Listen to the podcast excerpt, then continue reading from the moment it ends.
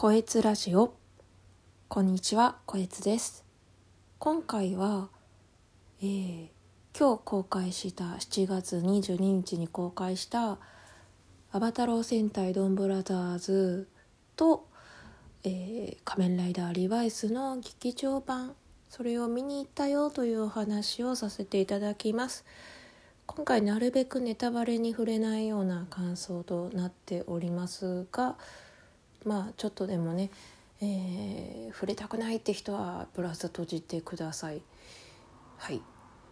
えー、一言言わせていただきますとどちらの作品もテンポが速すぎてもうポカーンってなりました。はい。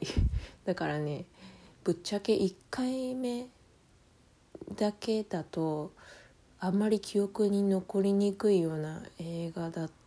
ったかなと思います。まあねドンブラザーズはもう皆さんまあ見てる方はねお察しの通りテンポ速すぎるんですよね毎回。あのドラマでもそうですけど。まああれがちょうどいい感じで。で今回の映画もやっぱりあのまあ面白かったです。はいはちゃめちゃでしたよ。相変わらずね。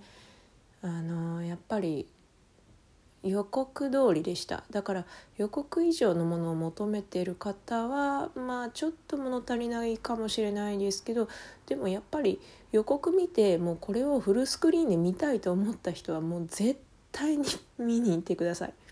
はい面白かったです。でリバイスなんですけどうんとね私リバイス一応本編見てるんですけどね追ってるんですけどなんかね一言で言うとね五十嵐家の絆を描いた作品ではあったんですけどその五十嵐家の絆に一般市民が巻き込まれてるようななんかそれがかわいそうだなって思うような なんかそんな作品でした私の中ではね、うん、ちょっとマイナスなこと言っちゃってますけどまあ本当ね妊婦さんとか出てくるんですけどね本当かわいそうだなと思ってなんかそっちが気になってね話があんまり入ってこないというかねなんか終始なんかその頭首をかしげちゃった感じでしたね。アクションシーンはすごくかっこよかったんですよ。特に素面のアクション。あのひろみさんのアクションぜひ見てほしいです。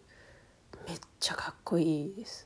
もうねあの姿もかっこいいんですけどね。いやいいなと思ってね。はい。でねあのもう SNS とかではあの上がってるんですけど新しいライダーも出てきます。ビジュアルかっこいいですね。私結構好きだなと思って。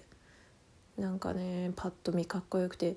なんか技決めてる時とかもねあなんかあのライダーに似てるなってちょっと思ったりしたんですけどビジュアルはほんとかっこいいなって。いいな。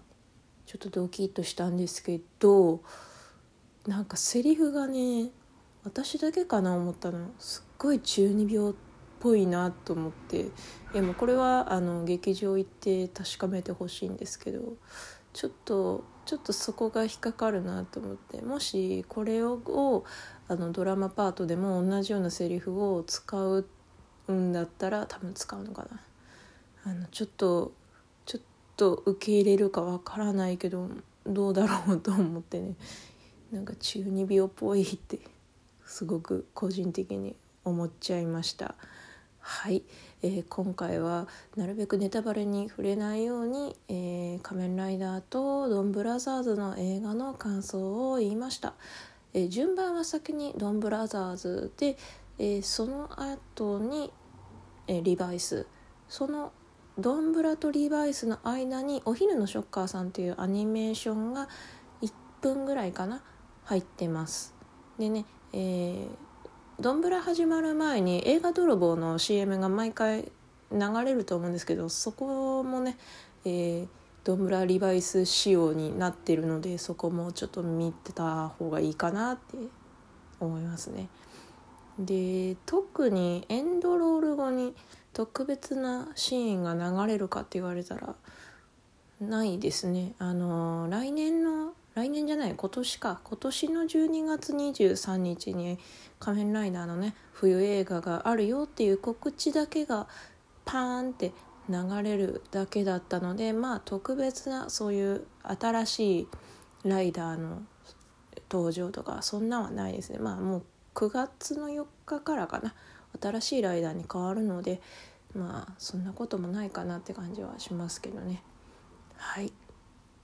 えー、まだ見に行ってない人多数いると思いますが、えー、とりあえずまあ最後まで見てください。はい。それではこえつでした。